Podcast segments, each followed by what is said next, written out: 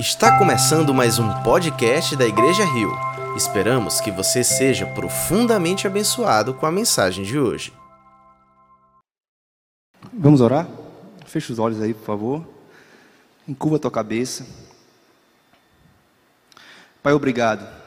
Obrigado mais uma vez, obrigado por tu nos conceder mais uma bênção e oportunidade de estar diante de ti cultuando, te entregando louvor, te entregando adoração. Que o Senhor possa falar conosco e que as minhas palavras possam ir além daquilo que eu desejo comunicar, mas que seja pura e essencialmente uma mensagem que venha direto de teu coração. Nessa quarta-feira à noite, fala conosco. Nos presenteia com a tua graça. Nos presenteia com o teu confronto. Nos presenteia com a tua paz. Prepara o nosso coração, prepara a nossa mente. E faz, Senhor, com que nós recebamos de bom grado e que a tua palavra seja semente que venha brotar cem por um dentro do nosso coração, sendo ele um terreno fértil. É o que eu te peço em nome do teu filho Jesus. Amém. Amém? Boa noite. Graça e paz. Que felicidade estar aqui mais uma quarta-feira, mais um culto com vocês. Feliz demais, gente. É muito bom a gente se reunir. Isso, essa felicidade independe da quantidade de pessoas que se encontram aqui, porque Deus não está limitado a grandes reuniões. E nós temos a alegria de estarmos juntos, podendo compartilhar, podendo receber e principalmente fazer aquilo que é cultuar, podendo entregar louvor, honra glória. Feliz demais estar com você aqui, que está aqui presencialmente, você aí que está assistindo aí também no YouTube. Um abraço e que o Senhor possa falar o nosso coração. Gente, eu tenho, tenho crido muito que nós, como comunidade, temos vivido um avivamento, sabe? Eu tenho olhado, tenho tentado discernir, eu tenho percebido que nós temos entendido e temos subido um pouco mais em relação ao nível de adoração, ao nível de intimidade com o Senhor. Nós tivemos aí um acampamento de jovens e quem foi sabe o que viveu ali. E não falo que Deus está, está limitado a, um, a uma agenda que o homem marca no calendário, mas eu acredito num Deus que é um Deus intencional em tudo que ele faz. E nós, como comunidade, temos experimentado um pouco do, do avivamento que Deus tem para a gente. Eu acho que, eu acho não, eu tenho certeza que não é tudo ainda, porque eu acredito muito e na minha caminhada eu tenho entendido que a vida com Deus é uma vida progressiva. Deus não chega e joga tudo de uma vez para a gente, sabe? Eu não digo que Deus ainda tem novas revelações, não. Eu acredito que Deus revelou tudo que Ele tem que revelar. A Sua palavra é a sua revelação, mas nós ainda não temos toda a porção. Então Deus ele sempre tem algo a nos dar. Sabe por quê? Porque Deus ele é fonte inesgotável de vida. Então sempre vai ter algo para nós. E parece que Deus ele quer despertar em nós esse desejo por querer mais dele. Nas escrituras nós vamos ver diversas vezes Deus falando: Olha, venham a mim, que vocês acharão descanso. Venham a mim, aprendam de mim, que vocês acharão descanso para a alma, alívio. Ele fala: Buscar-me-eis e me achareis quando vocês me buscarem de todo o coração. Eu, eu deixarei ser achado por vós. Ele sempre tem algo, ele sempre tem algo novo. Nós não cremos em um Deus que é limitado. Eu creio que nós sempre temos algo a que buscar. Nós, independente da, do tempo de crente que nós temos, que você tem. Talvez você já tenha alguns, muitos anos de igreja e ache que Deus já te deu tudo que tinha para dar, mas eu quero dizer a você que sempre tem algo mais. Sempre tem algo novo para ser revelado para você, para ser derramado sobre a sua vida. E eu quero chamar a tua atenção para um, um, texto que eu gosto muito, particularmente, a gente leu alguns dias desses aqui na igreja, que se encontra lá em Isaías capítulo 6. Se você puder, abre comigo aí. Isaías capítulo 6. E eu não quero chamar a atenção para você apenas falando sobre uma história que aconteceu em algum tempo ou com alguém específico. Eu quero chamar a tua atenção para esse texto e dizer que esse texto, ele pode sim ser aplicado para a nossa vida. A Bíblia vai falar que toda a escritura ela é inspirada e ela é apta para ensino, exortação. Então nós podemos olhar para esse texto não apenas como palavras escritas num papel, palavras mortas, mas como palavra de vida. Deus ele não faz exceção de pessoas.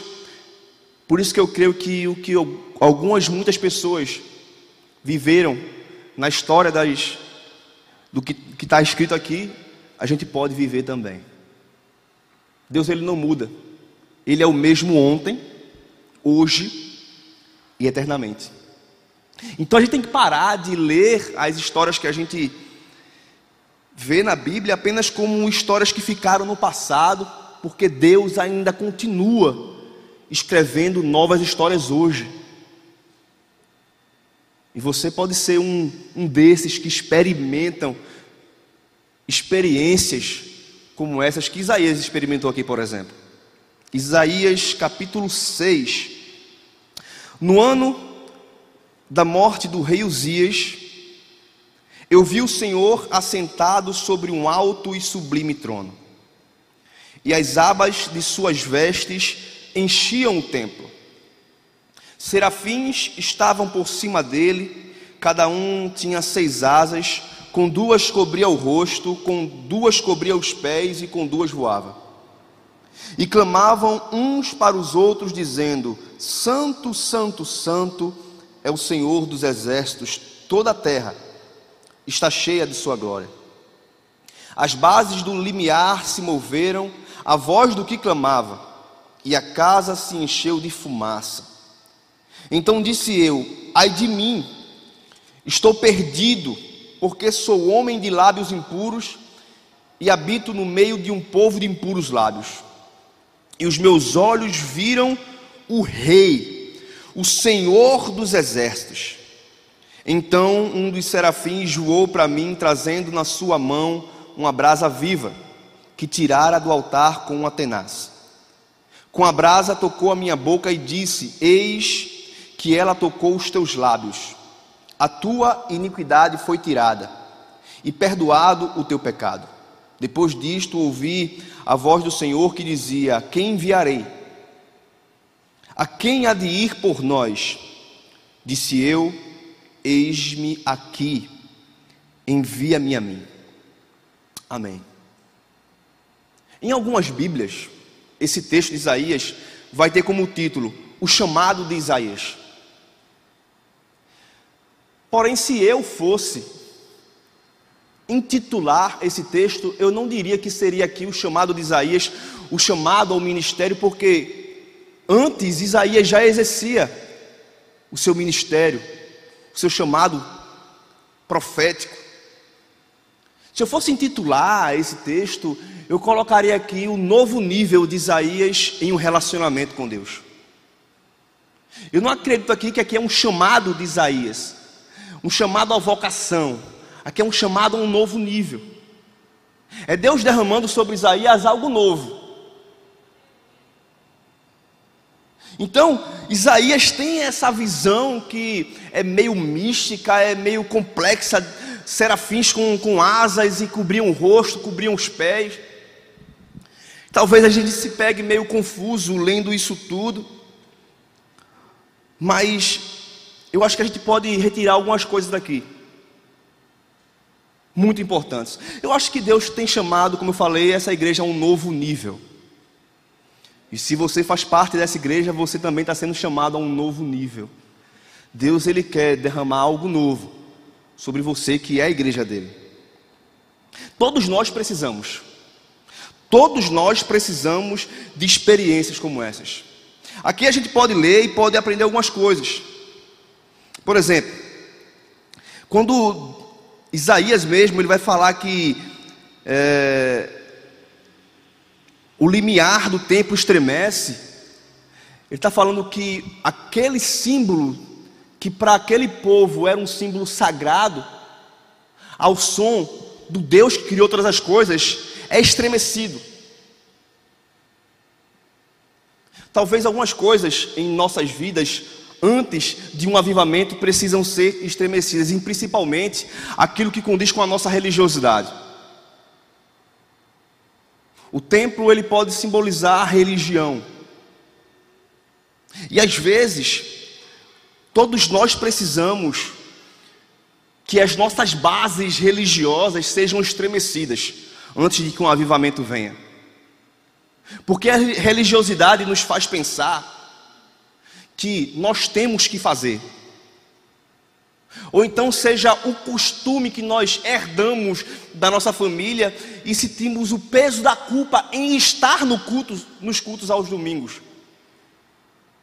Ou então por, porque algum pastor ou algum líder disse que, que você não bateu o ponto dominical, Deus vai ficar com muita raiva de você. É olhar para as Escrituras e, e olhar para o Evangelho apenas como uma lista de regras que nós temos de cumprir. Talvez Deus precise chacoalhar isso dentro de nós e falar: ei, eu sou muito maior do que a religião. Eu sou muito maior do que um templo criado por mãos de homens. Eu sou muito maior do que a concepção religiosa que foi implantada na mente de vocês. Porque o Evangelho, eu, eu não me canso de falar isso, o Evangelho não é um conjunto de regras que Deus nos deu para que nós, cumprindo, recebamos graça dele. O Evangelho é uma boa nova de Deus dizendo aos homens o que ele fez de graça. E esse evangelho de graça nos constrange a fazer agora, não por obrigação da religiosidade, mas por gratidão pelo que ele já fez. Talvez ele precise nos chacoalhar, ou então chacoalhar a religiosidade de muitos que estão nos assistindo aqui hoje online, ou então vou assistir esse vídeo daqui a alguns dias, alguns meses. Aqui ele vai falar também que a fumaça, né? A fumaça vai, vai encher o tempo. E muitas vezes nas escrituras nós vamos ver Deus se revelando por meio da fumaça, da nuvem. E parece que quando há fumaça no ambiente, a visão do homem fica turva. Você não consegue enxergar direito. A visão que você tinha há um minuto atrás, agora com a fumaça já não é mais a mesma. Você não consegue enxergar da mesma maneira que você estava enxergando há algum tempo atrás. Porque parece que Deus quer turvar a nossa visão errada a respeito dele, para nos mostrar qual é a certa. A, a Bíblia vai nos falar que Deus não coloca vinho novo em odres velhos. E daí nós vemos muitas outras coisas aqui, essa passagem, por exemplo, os serafins. A raiz da palavra saraf significa consumir com fogo. Sim, Deus é fogo consumidor. Deus é fogo consumidor. E o fogo consumidor, ele às vezes é necessário para queimar em nós aquilo que não é necessário. Para Isaías, o que precisava ser queimado, ele confessou: Eu não sou digno, eu, eu, eu, tenho lábios impuros e habito no meio de um povo de impuros lábios. E a passagem vai dizer que um serafim pega uma brasa do altar, toca a boca do profeta, e daí ele é purificado do seu pecado. E é impressionante que Deus ele constantemente ele nos dá diagnósticos dos nossos pecados. Talvez algumas pessoas fiquem com raiva de ter o seu pecado cutucado como ferida. Mas o propósito de Deus não é apenas dar o diagnóstico do pecado, porque quando Deus dá o diagnóstico do pecado, Ele está disposto a curar. Deus não joga na nossa cara quem nós somos, Ele apenas aponta aquilo que Ele quer mudar. Porque a Bíblia vai falar que Deus corrige aquele quem Ele ama, que Ele disciplina os seus filhos. Às vezes minha filha está andando em direção à morte na escada, e eu dou um grito, não! Ela olha com medo da minha voz e chora, porque para ela aquilo foi uma punição, não que para ela soou como um, um, algo que doeu, mas ela não sabe que eu apenas impedi que ela fosse escada abaixo. E se nós que somos maus, damos boas dádivas aos nossos filhos, quanto mais o Pai que está no céu. O profeta Isaías, ele é purificado a contemplar sua insignificância, ao mesmo tempo que ele contempla a glória de Deus. Se você for estudar na história, os avivamentos, você vai ver que todos eles aconteceram em um ambiente de pleno arrependimento. Choro, ranger de dentes pelo próprio pecado. Porque avivamento não é um povo feliz porque Deus está realizando os seus sonhos. Avivamento é um povo feliz, porque está arrependido dos seus pecados, está mergulhado na vontade de Deus. Isso é avivamento. Quando você vê alguém avivado, você pode ter certeza que, que ali está um homem ou uma mulher que, olhando para si, não encontrou nada de bom, mas olhando para Deus, encontrou o remédio para isso. Isso é avivamento. E Isaías precisava ser confrontado quanto ao seu pecado, porque ele estaria prestes a continuar o seu ministério agora de maneira dura. Talvez o que Deus queria de Isaías aqui era a humildade, porque nós temos uma facilidade muito grande de ver o erro do outro e uma dificuldade muito grande de enxergar os nossos. Até o capítulo 6 você vai ver um profeta que gritava: Ai de ti! E no capítulo 6 você vê um profeta dizendo: Ai de mim. Porque é necessário se reconhecer pecador, para quando for repreender outro pecador, repreendê-lo com misericórdia, porque sabe que o perdão que recebeu não era merecido. Por isso que o que eu faço agora em direção do outro não tem como intuito feri-lo, mas também tem como intuito curá-lo. Isso é característica de alguém que foi avivado. A partir daí ele tem agora uma nova percepção ministerial. Mas sabe o que realmente eu quero falar? Parece que todas as mensagens que eu tenho pregado, que, eu, que Deus tem me dado para eu ministrar, tem sempre a finalidade de falar isso que eu vou falar hoje aqui. E é evidente que por alguma razão o profeta Isaías falou isso no versículo 1 do capítulo 6. É evidente que por alguma razão Isaías desejou localizar essa visão no tempo. Ele começa o capítulo 1 dizendo: No ano da morte do rei Uzias. No ano da morte do rei Uzias, e aí ele começa a descrever a sua visão. É evidente que é intencional. Ele não colocou isso apenas para localizar e, e nortear sobre o que estava acontecendo, mas ele queria falar algo mais. E a essência do texto aqui, em Isaías capítulo 6, a essência do texto comunica agora uma substituição do rei. No ano da morte do rei Uzias. Mas quem foi Uzias?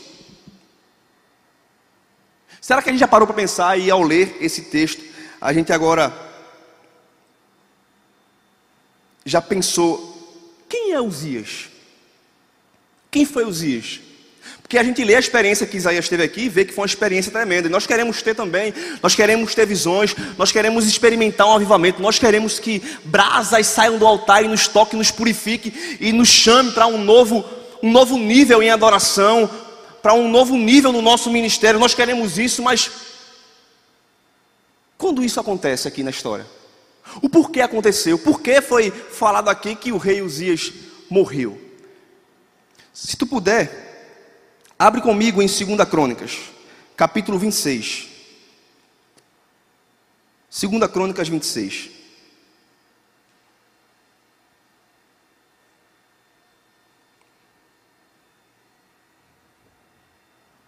Segunda Crônica 26. A partir do versículo 1 de versículo 3. Uzias tinha 16 anos quando começou a reinar e 52 anos reinou em Jerusalém. Era o nome da sua mãe Jecolias de Jerusalém. Ele fez o que era reto perante ao Senhor, segundo tudo o que fizera Amazias seu pai.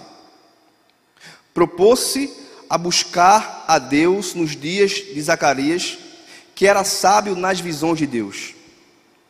Nos dias em que buscou ao Senhor, Deus o, fez prosperar, prosperar. Eu quero que você lembre desse versículo. Nos dias em que buscou ao Senhor, Deus o fez prosperar.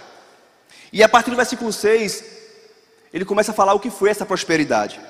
Saiu e guerreou contra os filisteus quebrou o muro, o muro de Gate, o de Jabné e o de Asdod, e edificou cidades no território de Asdod e entre os filisteus.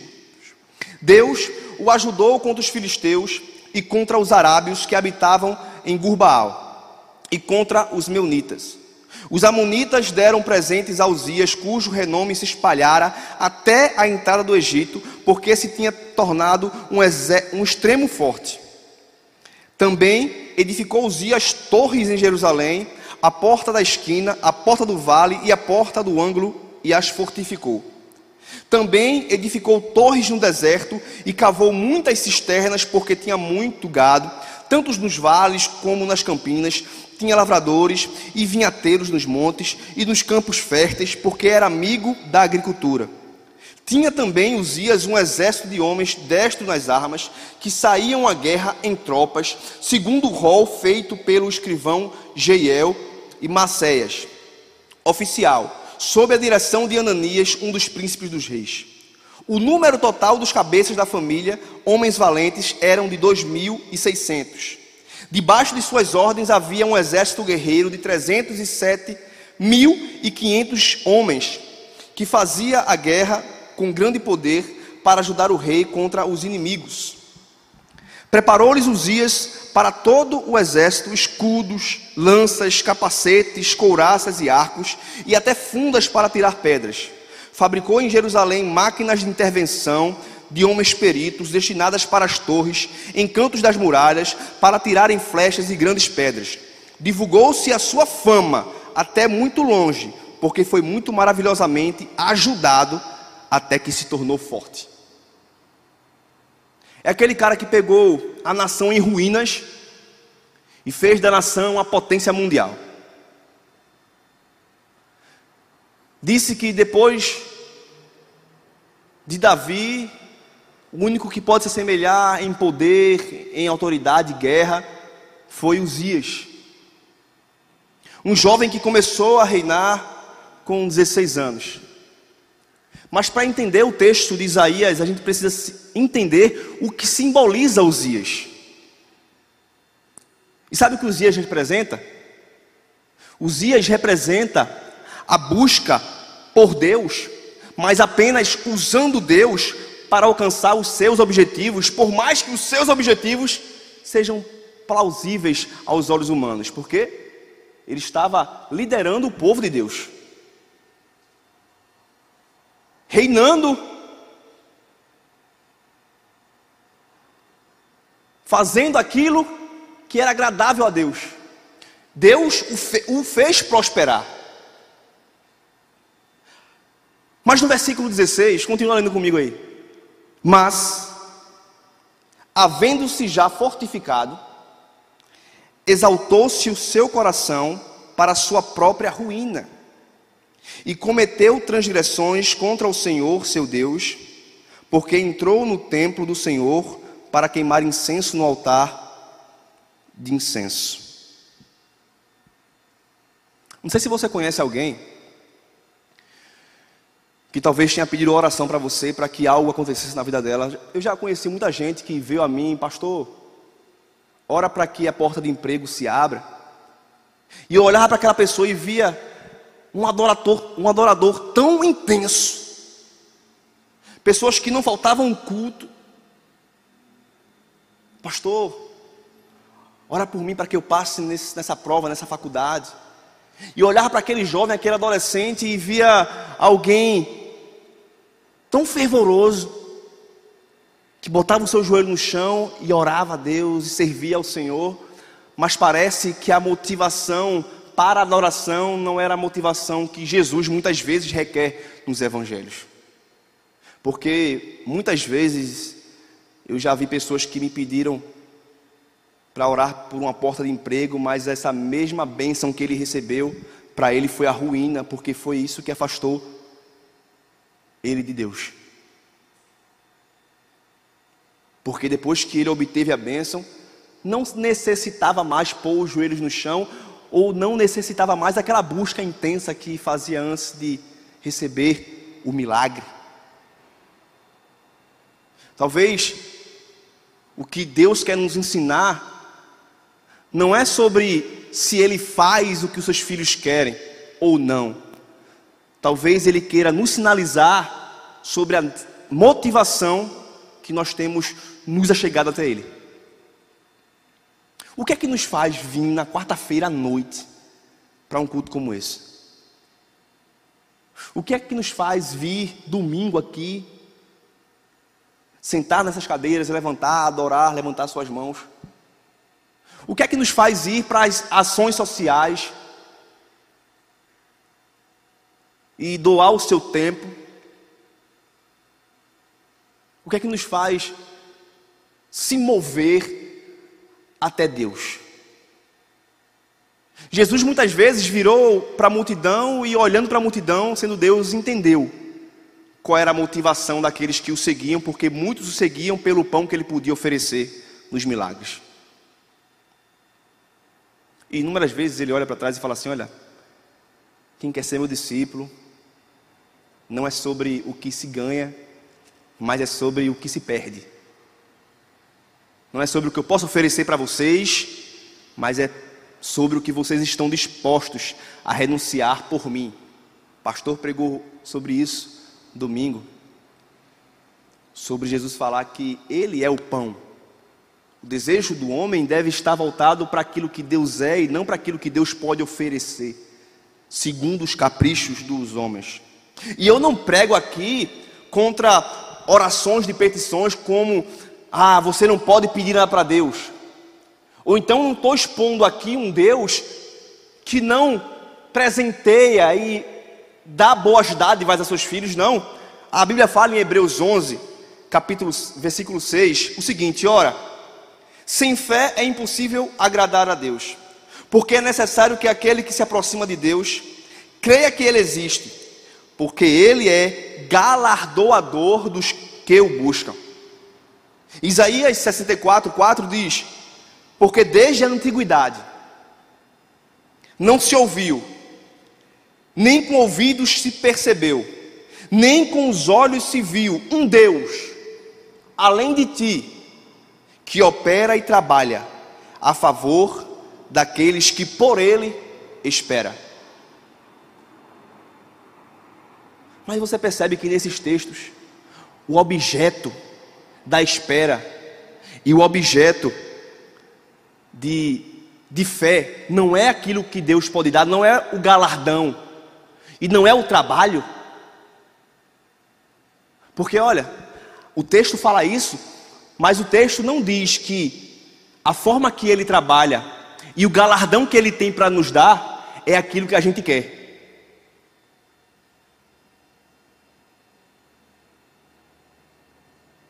Pedro, Pedro, quando tu era menino, tu ia para onde tu ia, mas agora tu vai para onde tu não queres ir, porque quem está no controle agora sou eu. Eu fico olhando para minha filha, sabe, e eu aprendo muito. Eu acho que os pais aqui também podem confirmar isso. E minha filha, quando chora, me pedindo colo, eu sei que não é necessário dar cola, dar cola a ela, mas por ela ser uma criança, um bebê, eu pego ela no colo e quantas vezes ela chorar e pedir. Ela é uma bebê. Ela é uma menina. E talvez Deus também não leve em conta os tempos de menino. Mas quando Helena tiver seus 30, 25, a forma de eu discipliná-la vai ser diferente da que é hoje. Parece que o que falta em muitos de nós é entender que nós não somos mais meninos. Por isso temos que deixar a birra, temos que deixar de palavras de ordem em direção a Deus.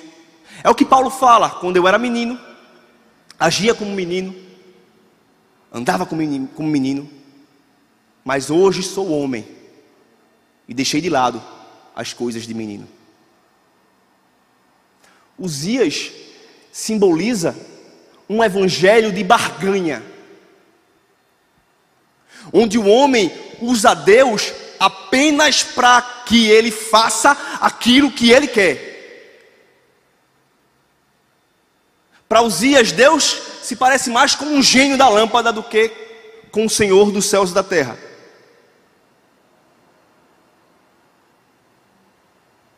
E talvez você seja impelido a pensar em alguém nessa hora e falar: Ah, eu conheço alguém que é assim.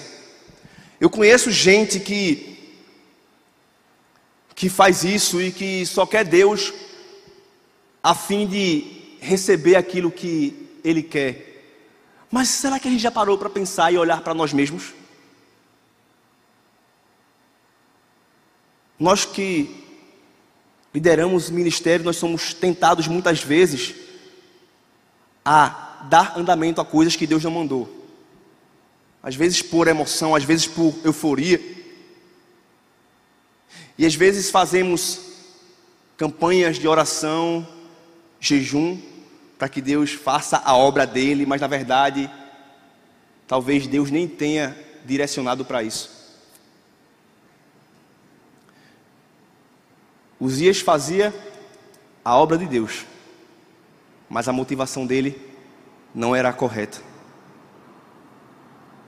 Talvez olhando para a gente, ou você olhando para você mesmo, você consiga identificar um pouco de Uzias.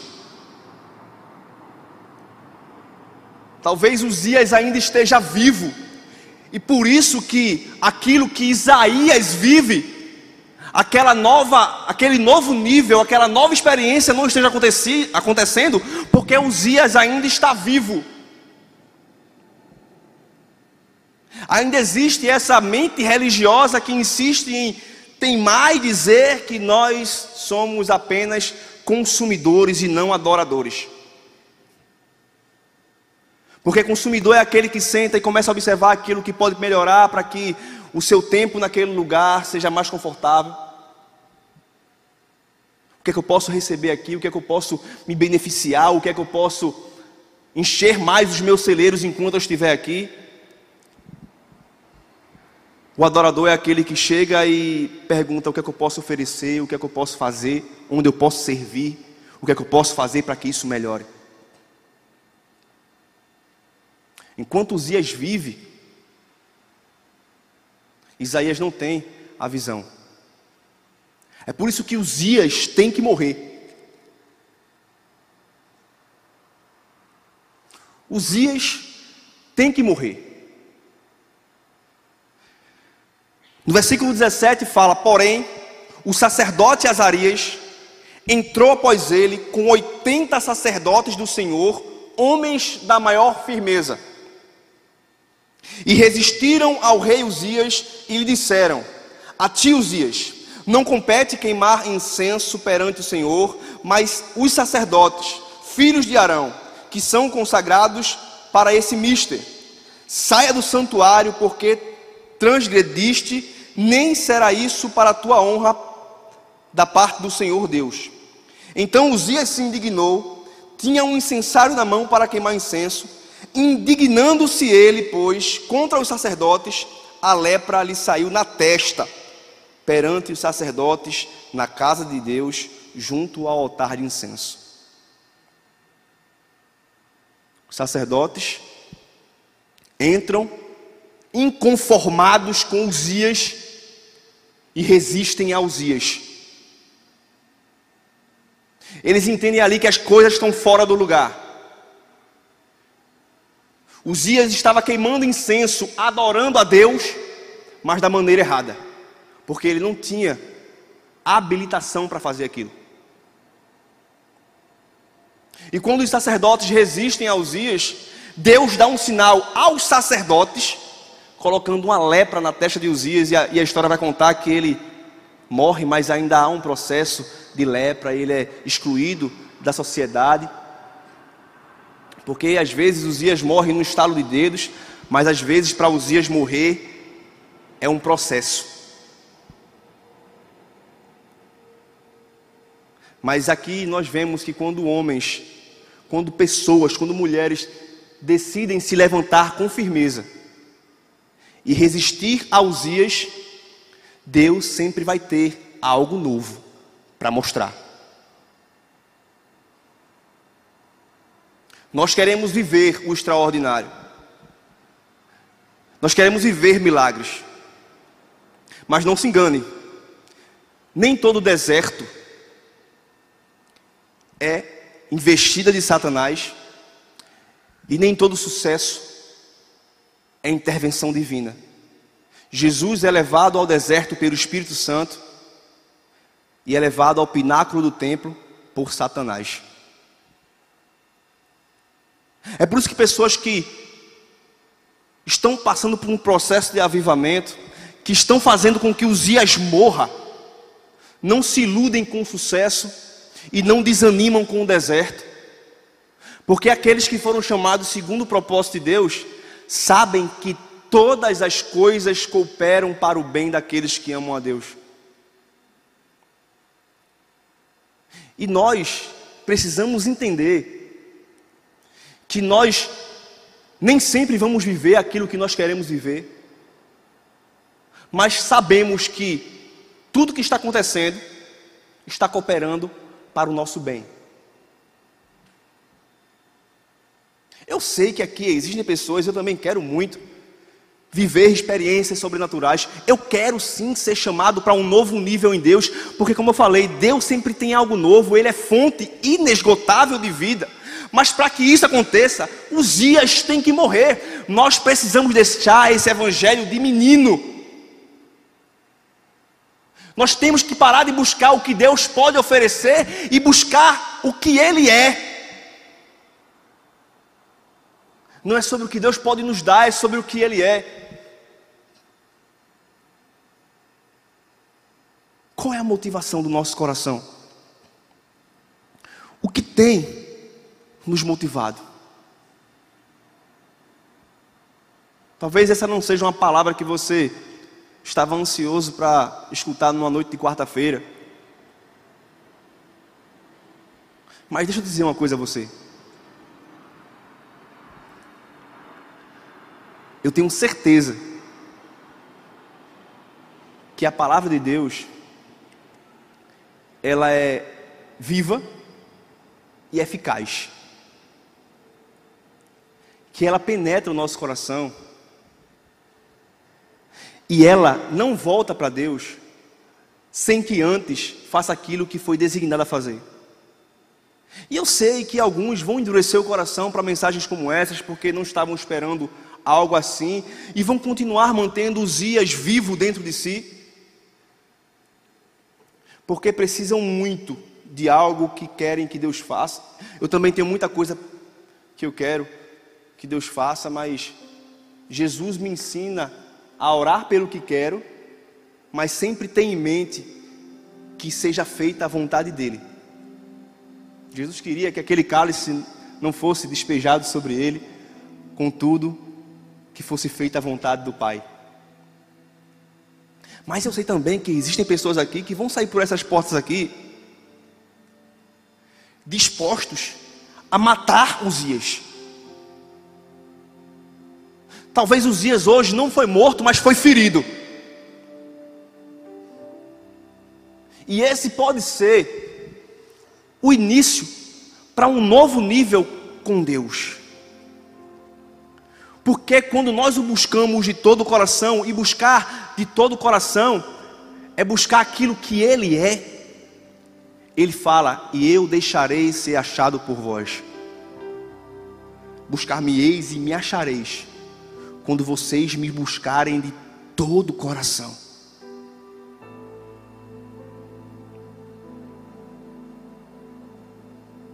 Quem dizem que eu sou? Disse Jesus para os seus discípulos. Um dos profetas, João Batista, Elias. As pessoas deduziam quem Jesus era, porque não o conheciam, apenas queriam o que ele fazia. Mas os que estavam perto, Jesus pergunta: E vocês? que me conhece. O que dizem? O que quem vocês dizem que eu sou? E Pedro, Pedrão, tu és o Cristo, o Filho de Deus. Bendito é tu, bendito és tu, Simão. Tu és Pedro. Sobre essa pedra, que sou eu, essa revelação que você teve, essa pedra, Jesus é o Filho de Deus, edificarei a minha igreja. E as portas do inferno não prevalecerão contra ela. Não prevalecerão porque quem anda com Jesus, não pelo que ele pode oferecer, mas pelo que ele é, sempre terá, estará respaldado a avançar e as portas do inferno sempre terão ordens para cair.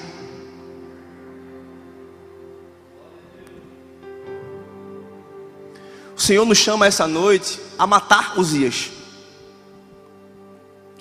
Matar esse falso evangelho de consumismo, de receber, de o que Deus pode me dar de que se eu orar, o que Ele pode fazer. Esse falso evangelho de buscar a Deus em busca do que eu quero, fama, poder, portas abertas. Porque se essa é a motivação, quando isso for conquistado, eu sinto te dizer que você não permanecerá nele. Mas aquele que vem até a mim, não até a que eu posso dar, aquele que vem até a mim, não que eu posso oferecer, aquele que vem até a mim, de forma alguma o lançarei fora, se permanecerá. O que nos faz permanecer em tempos difíceis é a nossa concepção de que Deus não vai fazer aquilo que nós queremos mas que independente do que aconteça, Ele vai estar conosco. Os dias têm que morrer. Se nós queremos viver o novo, os dias têm que morrer. Se nós queremos novas experiências com Deus, os dias têm que morrer. Ah, mas eu acho tão bonito o que aquela pessoa viveu com Deus, o que aquela pessoa vive com Deus.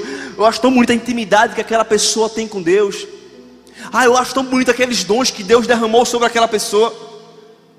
Ah, eu vivo maravilhado pelo que Deus fez na vida do outro. Até quando nós vamos estar vivendo experiências dos outros, contando experiências dos outros? Nós precisamos, assim como Isaías, ter visões reais de quem Deus é. E Ele é rei, Ele não é súdito. Ele está sobre um alto e sublime trono. Ele não está com a bandeja de garçom a fim de nos servir. Ele é glorificado.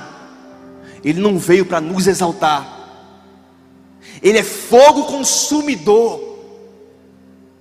Ele não é um evangelho moldado às nossas vontades. E Ele está disposto a soltar brasas vivas do seu trono, a fim de nos purificar do nosso pecado e a fim de nos capacitar para uma nova vocação. Mas os dias têm que morrer. Eu não sei quantos de vocês estão dispostos a matar os dias. Eu não sei Quantos de vocês estão dispostos a permanecer com os dias como um evangelho de estimação? Mas se você é um desses que quer matar os dias, pode ser que isso aconteça por meio de uma oração, de uma concepção, de uma transformação de mente, mas pode ser que isso seja um processo. Pode ser que ele seja ferido pouco a pouco, mas os dias têm que morrer. Se você é um desses que quer, eu quero te convidar a ficar de pé. Nessa hora, dizendo: Senhor, eu preciso matar os dias. Eu quero sim ter novas experiências com Deus. Eu não quero mais depender de experiências apenas que eu leio, que eu me maravilho, mas eu quero ouvir a tua voz, eu quero te ver face a face, eu quero que a tua brasa toque a minha boca, e eu quero finalmente dizer: Eis-me aqui, envia-me a mim.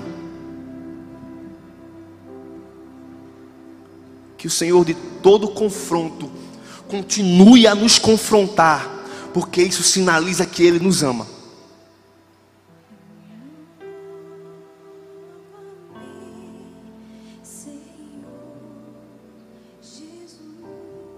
Precisamos, Senhor. Nós precisamos, Senhor, experimentar mais de Ti. Mas nos ajuda a te buscar pelo que Tu és, não pelo que Tu podes oferecer. Nos ajuda a ter um coração sincero.